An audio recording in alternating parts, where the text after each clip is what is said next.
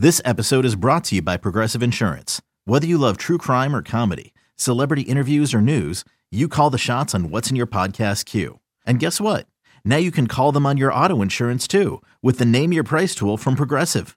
It works just the way it sounds. You tell Progressive how much you want to pay for car insurance, and they'll show you coverage options that fit your budget.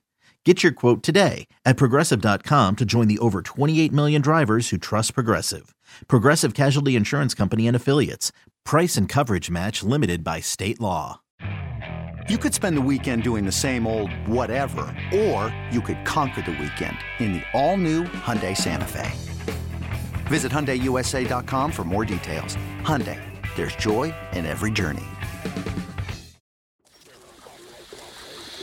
Houston, we have a podcast. Diving, diving deep, deep, diving deep into all things Texas, both on and off the field. Here's Sean Pendergast and Pro Football Hall of Famer, the General, John McClain. Welcome, welcome to Utopia. Hey, everybody, welcome in. It is the Utopia Football Podcast. Victorious once again. Two wins in a row for the first time since the end of the 2021 season. A win at NRG Stadium for the first time in 644 days. The Texans beat the Pittsburgh Steelers today 30 to 6 on JJ Watt Ring of Honor induction days. We welcome you into our Sunday evening uh, episode. We're just hours removed from the Texans' win over the Steelers at NRG Stadium today. I'm Sean Pendergast, one half of Payne and Pendergast. And if you're watching on video, host of the post game show, as you can see, I'm still at NRG Stadium right now. Joined as always by the Hall of Famer and my good friend and our senior columnist at Sports Radio 610.com, John McClain. John, my lead into the post game show today was when you take into account the fact that this team hadn't won a home game in nearly two years the opponent, the Steelers, who aren't a great team, but they're a blue blood team.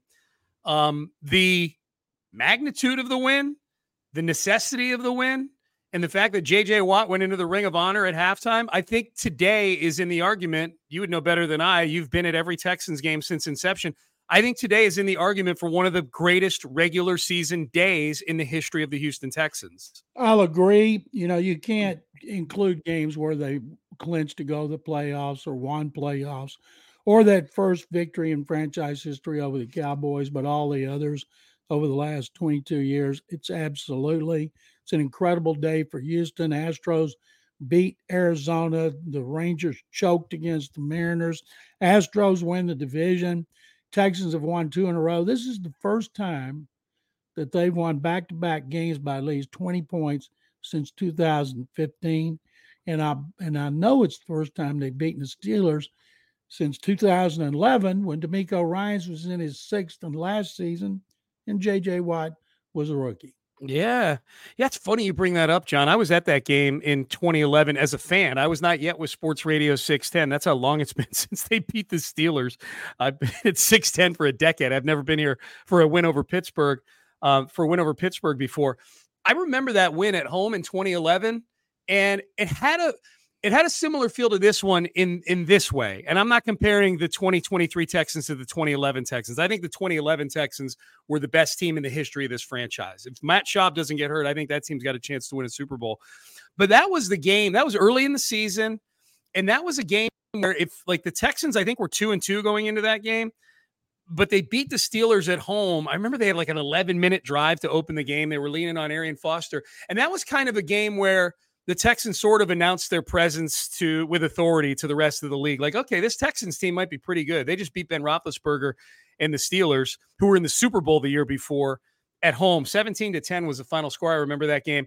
And look, that team went to the playoffs. That Texans team is a really good team.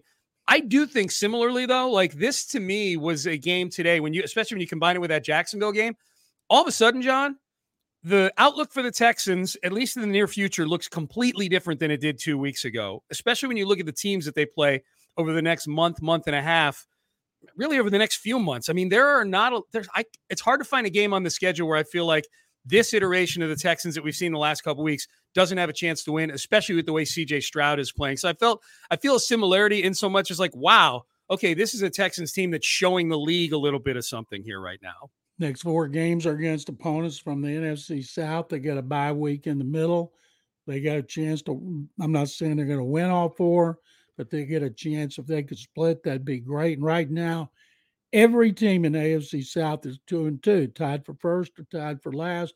Depends on your perspective and the way they played against the Steelers and Jaguars. They are capable, capable of beating. I'm not saying beating on their schedule. Even Cincinnati got killed in Nashville, so we automatically put that down a loss. There's a lot. How many teams do they play this year?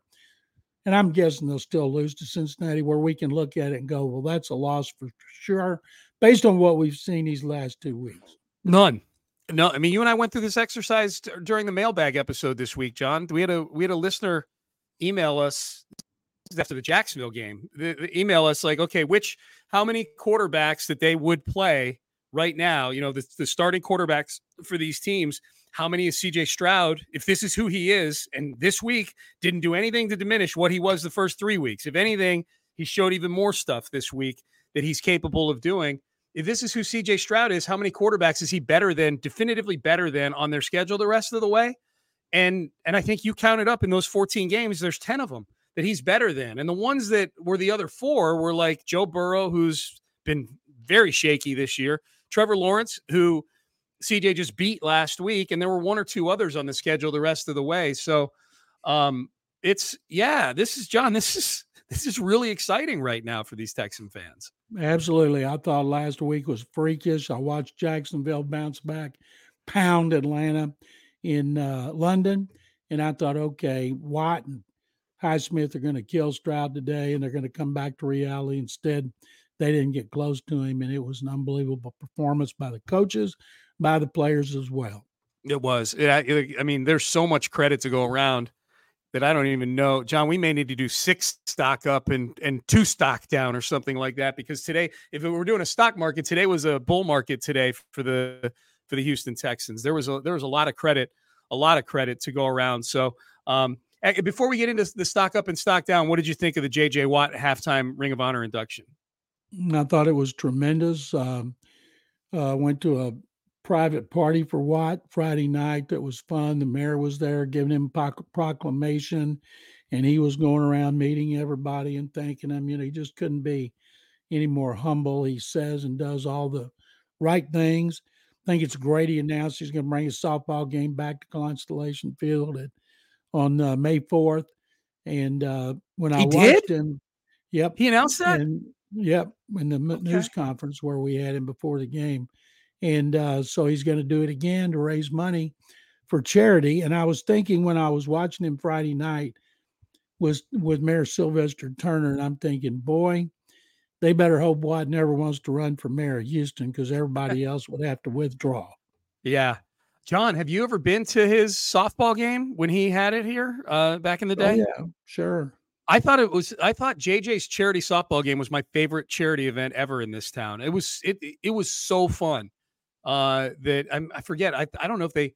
Well, he had it at Constellation Field the first few times he did it, and then I think he moved it to Minute Maid Park one to year. Minute Maid Park, right? Yeah, yeah. So he's back at Constellation now doing it. Yep. Next year. Okay. Oh, that'll be cool. May fourth. May fourth. Also, that was interesting. Jim Crane and his wife Whitney were at the game today, and I'm guessing they stayed up in the owner's suite with Janice and Cal and Hannah McNair and watched the uh, Astros game and a great day for him and the McNairs all around. Great to see Janice McNair out there as far as the celebration. And one of the coolest things was what JJ come out with his son Cohen run a gauntlet, walk a gauntlet of congratulations with all so many of his former teammates on the red carpet. Oh, dude, there were many of his former teammates and many people who were just Houston Texans that wanted to be down, former Houston Texans that never played with JJ, but want to be down there to pay their respects to JJ. There must have been 100 former players down there on the field, John. That was crazy. Like yeah. Texans was... did a great job putting on that show. Everything. Greg Grissom, yeah. And Greg, it starts with him as the president, and then McNairs, of course. Omar Masood, the PR guy. They did just did a tremendous job starting the time he got off his private plane last week because he was here multiple days being feted when he was back in town. And uh, I know he gets to do a lot of cool stuff. You know, he's he hosted Saturday Night Live, Country Music Association awards. He's done some neat things, but he said there's nothing like coming back here. He told a story on the pregame show with me and Seth um, where I, I asked him, uh, you know, we've watched the last three days play out on social media, all the things that he's been doing that you talked about, the event on Friday and, you know, partying with his teammates and things like that, former teammates. And uh, I asked him, I said, is there any point in the last few days where you got even more nostalgic than you thought you would about coming back here? And he said, he said nothing specific like with the team or anything, but he said just as far as being back in Houston, and he went and talked again about something he always talks about with Houston about how Houston is family and it took him in and he's he's always felt that connection with the city when he's been here. But the story that he told, just as an example of just how hospitable Houston is, was that he and Kealia rented a house here in town for everybody to stay at. I'm guessing the parents, his parents came in and stayed there. Probably Derek probably stayed there. Just to probably DJ's wife, she was in town. Yeah, probably like a big Airbnb for everybody that they that that JJ rented, but he he seemed to imply that he rented it, but not under his name. Um, but somehow whoever's house it was, or whoever was in charge of it, whatever the leasing company, whatever that may be, put two and two together with whatever name it was. And he said he showed up at that house, and the the entire counter was catered barbecue from his favorite barbecue place. Uh, they had a Texans jersey for Koa with a number 99 on it, like a little a baby's jersey ready to go for Koa. And it's probably three or four other things that were very specific to just welcoming him into that Airbnb or whatever it was they were they were staying in. I thought it was a really really cool story. And Cal McNair had a little red jacket like Watt and Andre Johnson and Bob McNair got when they went into the Ring of Honor. And uh, it's a little, I mean, it's small, but it was so cute so he could wear his red jacket with his daddy. Yeah, that's awesome. That that was a the pictures were great. His speech was great at halftime. John, you got your wish. They opened the windows up in the press box. Did you did you make that happen, John? Were they not going to do it, and then you you I don't know if they were going to do it or not. I requested it, but uh, yeah. I'm sure they were planning it anyway, so everybody could soak up the atmosphere. I don't know, John. You got a lot of stroke. I wouldn't have thought to ask about that. I, I, I would take credit for that if I were you. You're the one shouting from the rooftops. I can't take any credit for it. I'm gonna I'm gonna give you credit for it, whether you like it or not. All right.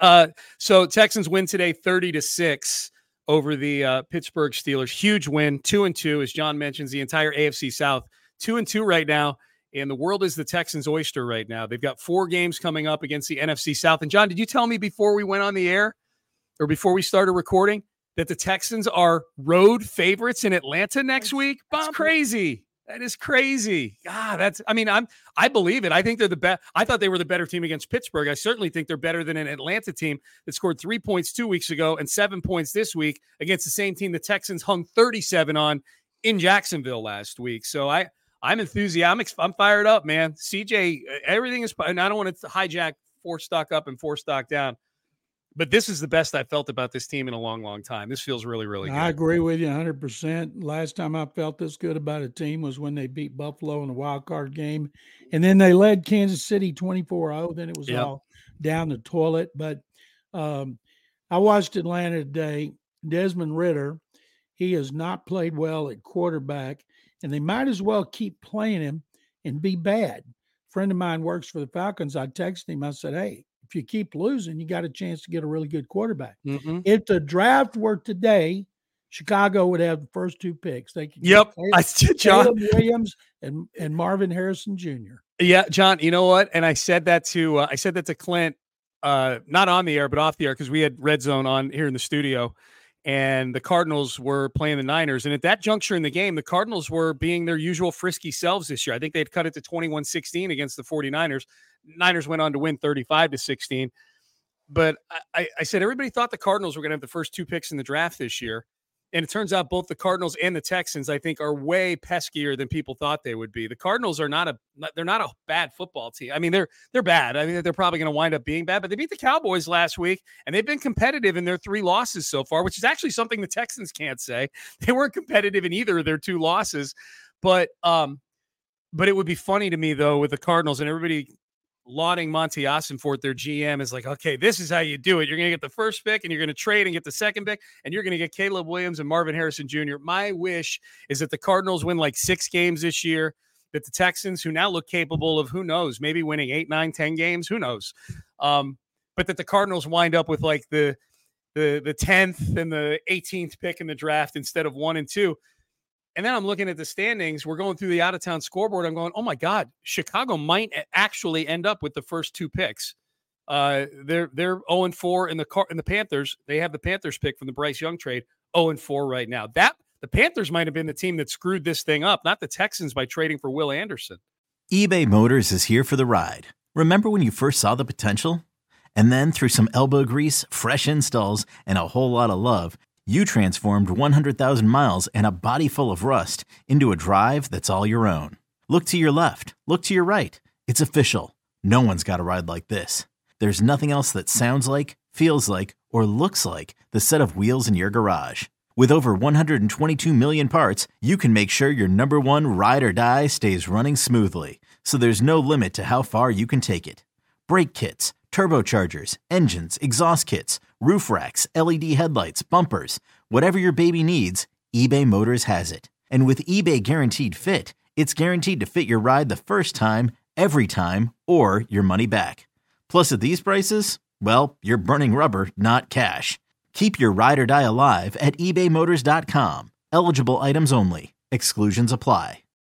When you need mealtime inspiration, it's worth shopping Kroger, where you'll find over 30,000 mouthwatering choices that excite your inner foodie. And no matter what tasty choice you make, you'll enjoy our everyday low prices, plus extra ways to save, like digital coupons worth over $600 each week. You can also save up to $1 off per gallon at the pump with fuel points. More savings and more inspiring flavors make shopping Kroger worth it every time. Kroger, fresh for everyone. Fuel restrictions apply the uh, Bears have never had a great quarterback, a great quarterback who throws a lot of touchdown passes. They've had quarterbacks who've won, they've won championships.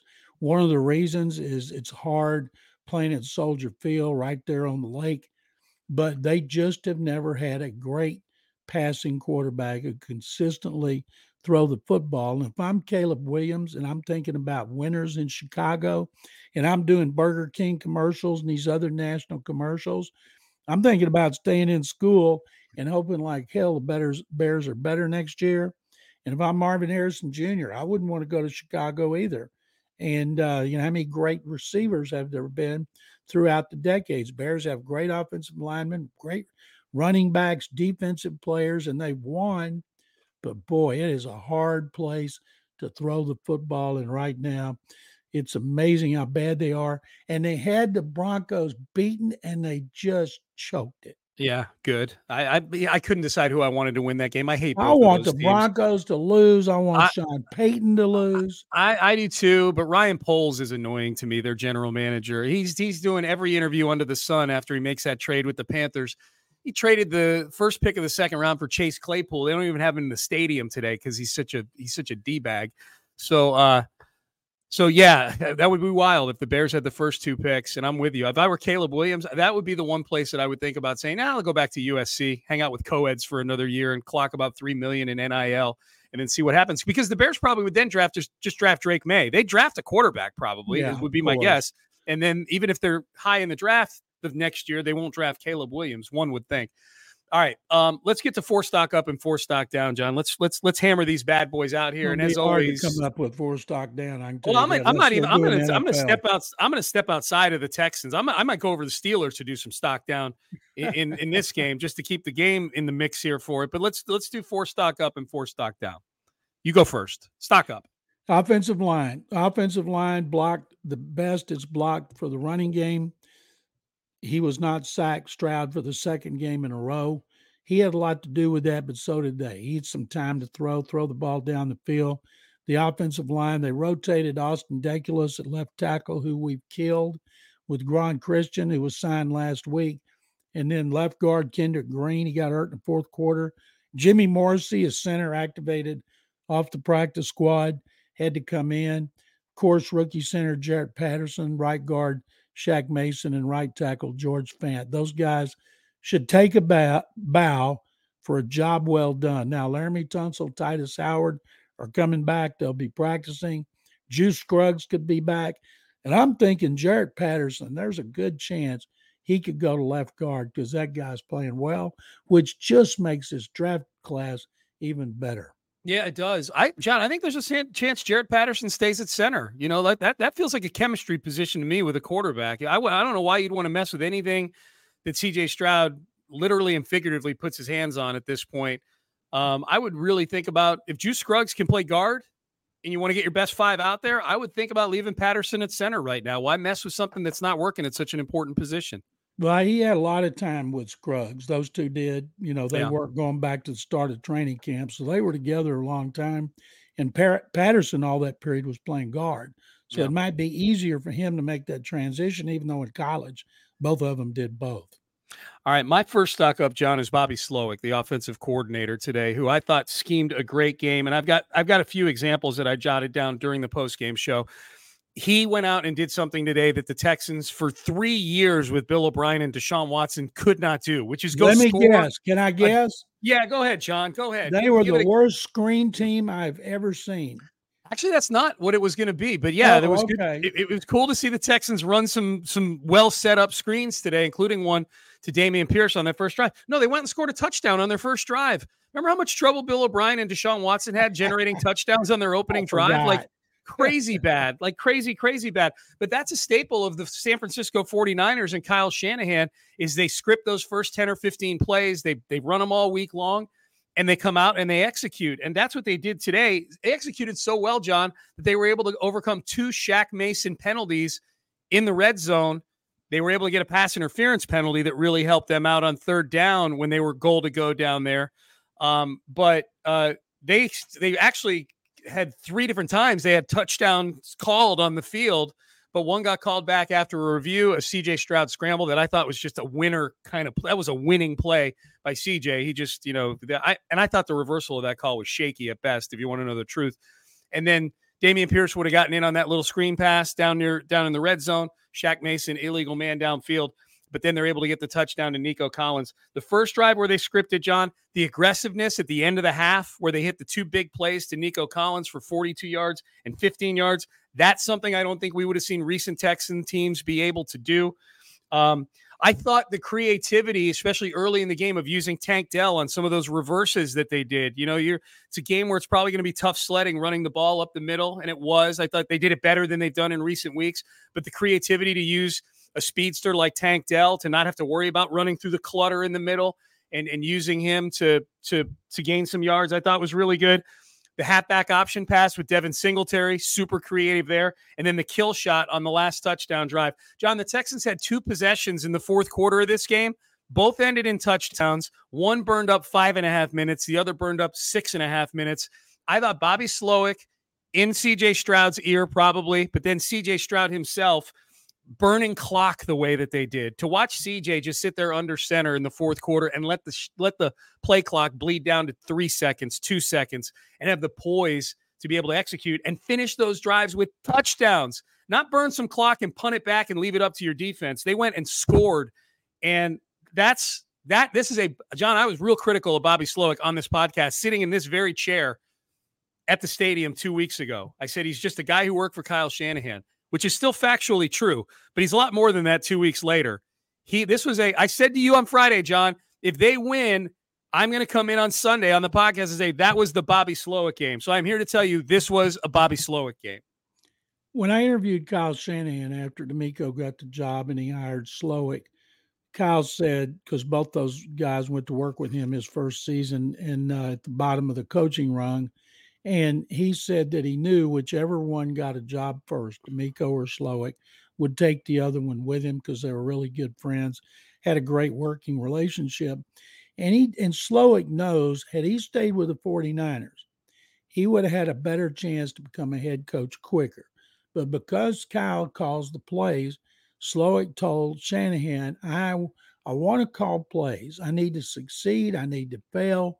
I need to be able to bounce back from failure. So Kyle couldn't argue with that. So he came here, he started slow. He's he has not repeated his mistakes. And I like the fact that he owned his mistakes. And uh, he's just done a, a tremendous job. The whole coaching staff, part of the lead on my column on sports radio 610 is going to be about the coaching staff and some things I've heard behind the scenes. And, uh, but I thought Bobby was great. All the coaches were. It was And- a very, yeah. very well coached game. Very. sure. And I coach Mike Tomlin, one of the best coaches in the NFL. The Steelers just looked overmatched on the field and on the sideline. John, in the last two weeks, DeMeco Ryan and his staff have outcoached two guys that, that have won Super Bowls in, in their careers, and Doug Great Pederson and. Mike Tomlin. Yeah, Great point. so that's been great. Um, all right, what's your next stock up, my friend? Nico Collins. Nico, it's pretty obvious he's gotten a lot stronger. I don't remember when he flashed his first two years. He that he made plays where he broke so many tackles. His YAC yards after catch has got to be number one in the league. After he after he gets hit, he breaks tackles. You know, he's six four. They list him at 215, but all those weights are off because we haven't gotten any since they were in college. But I'll guarantee you he's added strength and weight and and he just nobody those DBs one DB has a hard time bringing him down, and whether it's a big play like the end of the Jacksonville game at the end of the first half to set up a field goal or touchdown, I can't remember, and then these two touchdowns and the end of the game on that 52 yarder boy, great protection, a perfect pinpoint pass, and he broke a tackle. So he averaged 24 yards a catch today. And I think I figured he's averaging 19.7 for the season. Mm. He has become a big time weapon.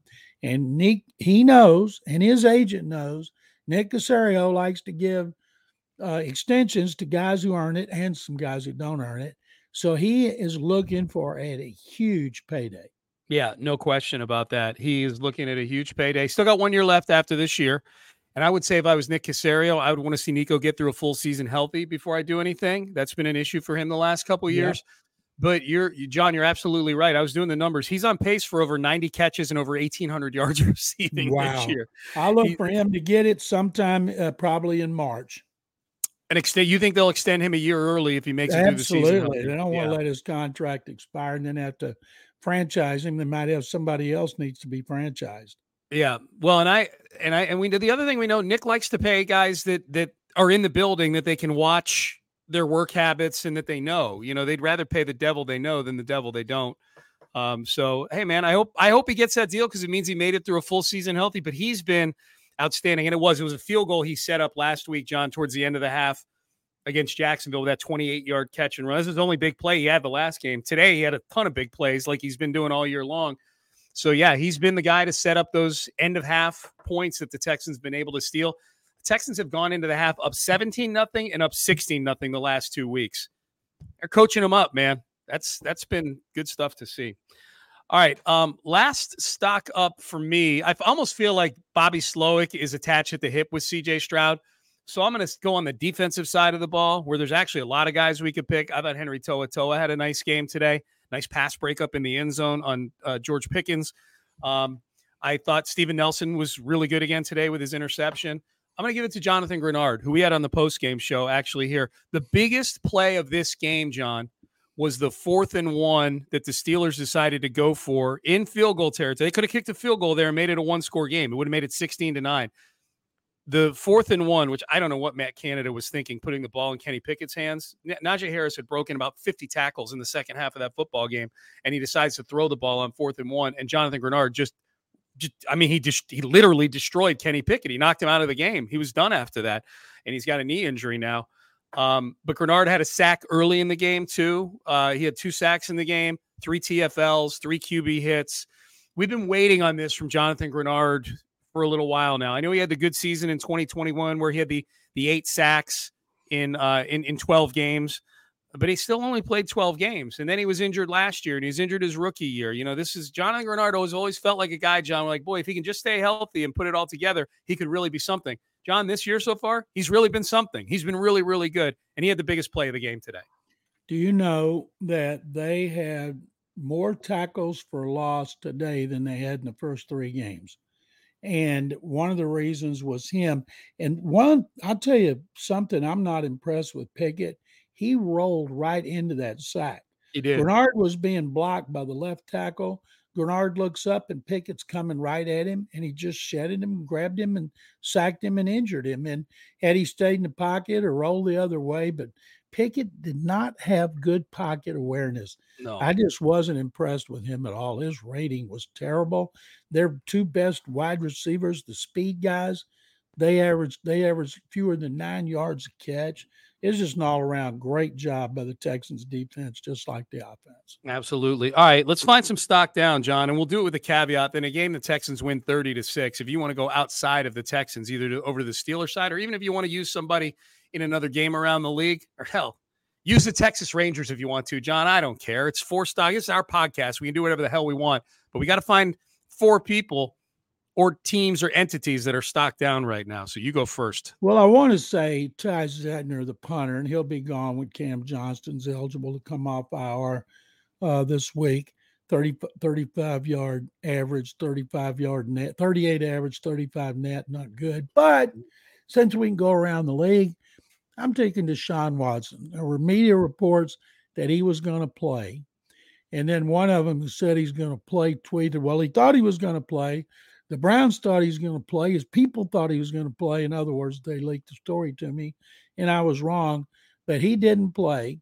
He had a sore right shoulder, and a lot of people up there questioning, saying he could have played, acting like he's not tough. Well, he's tough. We saw that in 2018 when he had fractured ribs and a collapsed lung, and he still played. So if, if he goes out there and he can't tells them he can't play because of a sore shoulder, I buy it. But they came out of that game with Myles Garrett in the boot. Their defense played terrible for the first time, and it's a loss. And every loss helps the Texans because they have the Browns' first uh, first draft choice. Yeah, I'm really anxious to see how this shoulder injury plays out with Deshaun John, uh, and just see you know it, it doesn't seem like it's anything serious because, like you said, he had intimated during the week that he was going to play this week. So if by definition, I feel like it can't be that serious. If there was a chance he could have played on Sunday. Um, but I'm I'm anxious to see this play out in Cleveland. I, I, feel like Cleveland is a city, John, that with Deshaun right now, he's had one good game there out of like eight or nine games that he's played. Statistically, one good game. He's won a few other games, but this has been the defense and the running game winning for them. I'm anxious to see how this particular thing plays out. Look, Deshaun never other I mean, toward the ACL uh, in his rookie year. Other than that, he never missed games here because of injury. And he was banged up, as you pointed out, John. Like he played a lot of games, probably banged up. Some that he was publicly banged up, like taking a bus to Jacksonville because he had a bruised lung. And I'm sure several other games, like every player, where by the second half of the season, you're dealing with some sort of issue. He only missed one game in the last three years with the Texans, and that was because they rested him in week 17 when they had already clinched a playoff spot. I'm very anxious to see how this plays out with Deshaun and Cleveland. I, I, Cleveland radio will be one that I will go stick my beak in on tomorrow and take a listen to. Another day is here, and you're ready for it. What to wear? Check. Breakfast, lunch, and dinner? Check. Planning for what's next and how to save for it? That's where Bank of America can help. For your financial to-dos, Bank of America has experts ready to help get you closer to your goals. Get started at one of our local financial centers or 24-7 in our mobile banking app. Find a location near you at bankofamerica.com slash talk to us. What would you like the power to do? Mobile banking requires downloading the app and is only available for select devices. Message and data rates may apply. Bank of America and a member FDIC. Yeah, they're they're they're eviscerating him up there, and I don't think it's fair. If he says he's hurt, he's hurt. Yeah.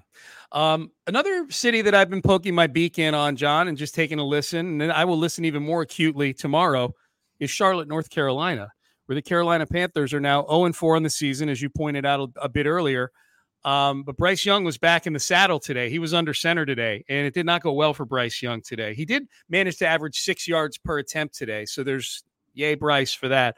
Generated no touchdowns against the Minnesota Vikings, by the way, who are 0 3. Generated no touchdowns. The only touchdown Carolina scored was a pick six off of Kirk Cousins. And then one of the touchdowns that Minnesota scored in a game that they won by eight was a fumble by Bryce Young that got returned for a touchdown. So, Bryce Young continues to struggle. And this is one of those, you know what this is, John? This is the quarterback version so far, four games in, of Derek Stingley Jr. and Sauce Gardner, is what it is. If you're in Carolina right now, you're going, man, we could have had CJ Stroud. You know, we could have had CJ Stroud. And it's four games, and Bryce Bryce will probably be fine. I know CJ is going to be fine. This looks really good so far, but this this is the John, this is the quarterback version. Carolina is probably, I would imagine, fans up there are feeling probably much more acutely because of the position, a way more important position than lockdown corner is quarterback. I would imagine they're probably four games in, feeling a little bit of what we felt with Derek Stingley Jr. versus Sauce Gardner last year. Don't you think? Absolutely.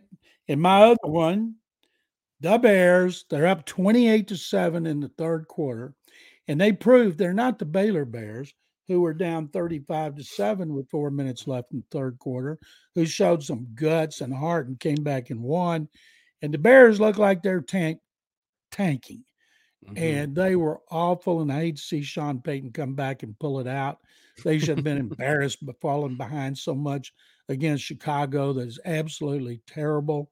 And I'm guessing all heads are going to roll in Chicago after after the season. But man, it's inexcusable when you're leading much at home to blow it, or Chicago or just Central Florida. Yep.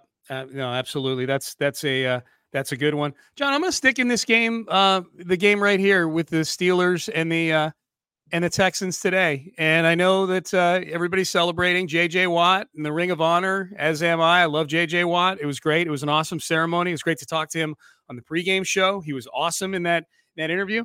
One of the things I asked him though was, "Hey, um, now that you're a national uh, radio or not national radio, but now that you're a broadcaster, you know, you're a personality on the air, you're an analyst, you know, you're asked for your unbiased, subjective opinion on things. How do you remain objective when it comes to talking about your brother TJ Watt in the context of the defensive player of the year conversation? And he said, Well, it's real easy to do because just look at the numbers. He's the best defensive player. You know, he his, his exact his exact quote was, You know how I, I I'm able to approach that objectively?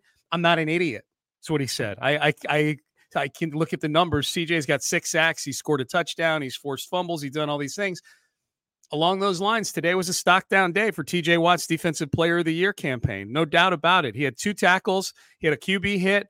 He was pretty much invisible out there. I don't think it, it's because the Texans necessarily shut down TJ Watt. Like I don't think it was because George Fant locked up TJ Watt or anything. I think Bobby Slowik and CJ Stroud deserve a lot of credit for both the scheme and CJ's intellect in getting rid of the ball as quickly as he did when there was pressure. But if you're gonna if you're gonna stand in with you know Micah Parsons and Nick Bosa and and others who are making big plays defensively around the league, whoever it may be, it's tough to have a two tackle game with no sacks. Now the good news is he still has six in four games. He's still well on pace. He's on pace to break the record for sacks still, but it's a slight stock down. His odds for defensive player of the year, John, on those boards this week when we get the update. It's in green when your odds improve, it's in red when your odds decrease. And TJ Watt will have his odds in red this week. He's he's by definition a stock down. I got an extra one, and this is a good one. Okay. Colin Cowherd. yes, John McClain. Colin yes. Cowherd's stock's down because his credibility's down because of the way he talked about Stroud. I can't wait to see what he says now. If he's going to little eat a little humble pie, if he can get that egg off his face.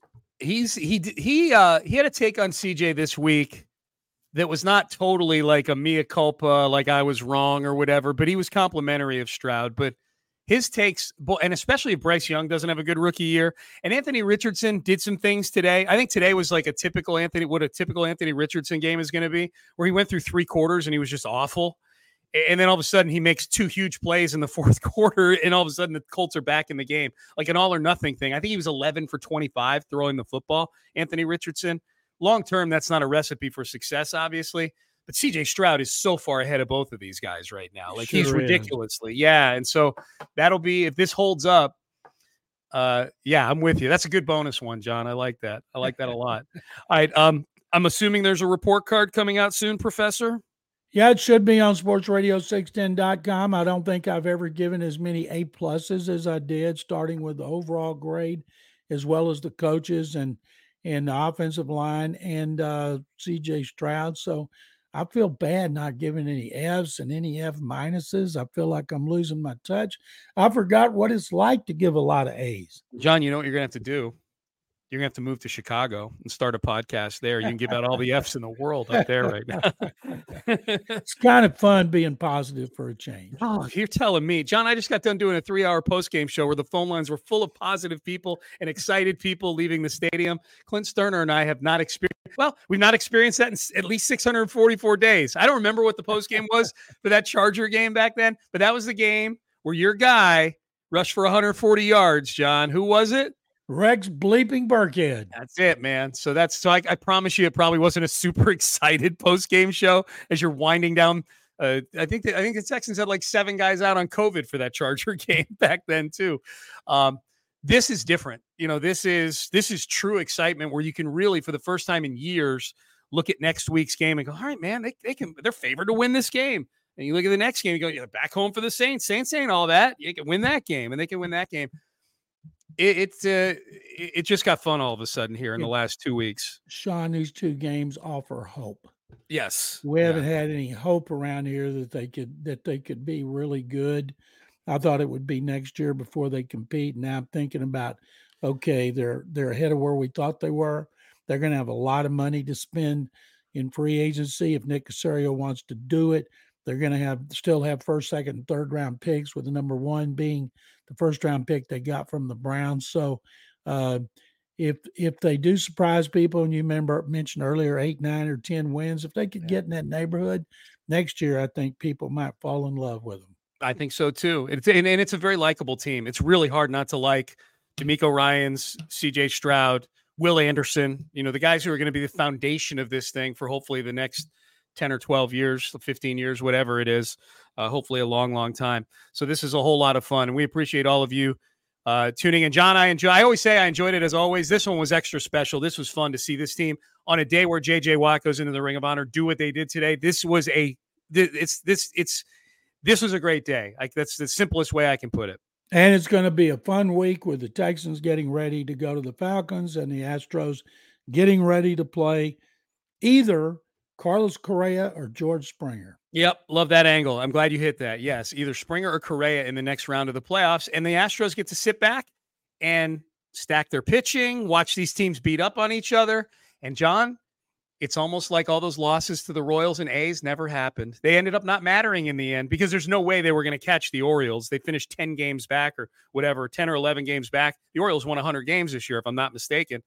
Uh, so the Astros were never going to catch them anyway. So you know all those losses to the Royals and the A's, sweep swept by the Yankees, no big deal, my friend. I'm glad. I'm glad they won the division and get the bye, but I wish they had to play all their games on the road. No, John, this is better. Like, and now I hope you feel it because you. I felt like uh, you were a, a, little kind of almost wanting that wild card round a little bit, not as much as some people who thought it would actually.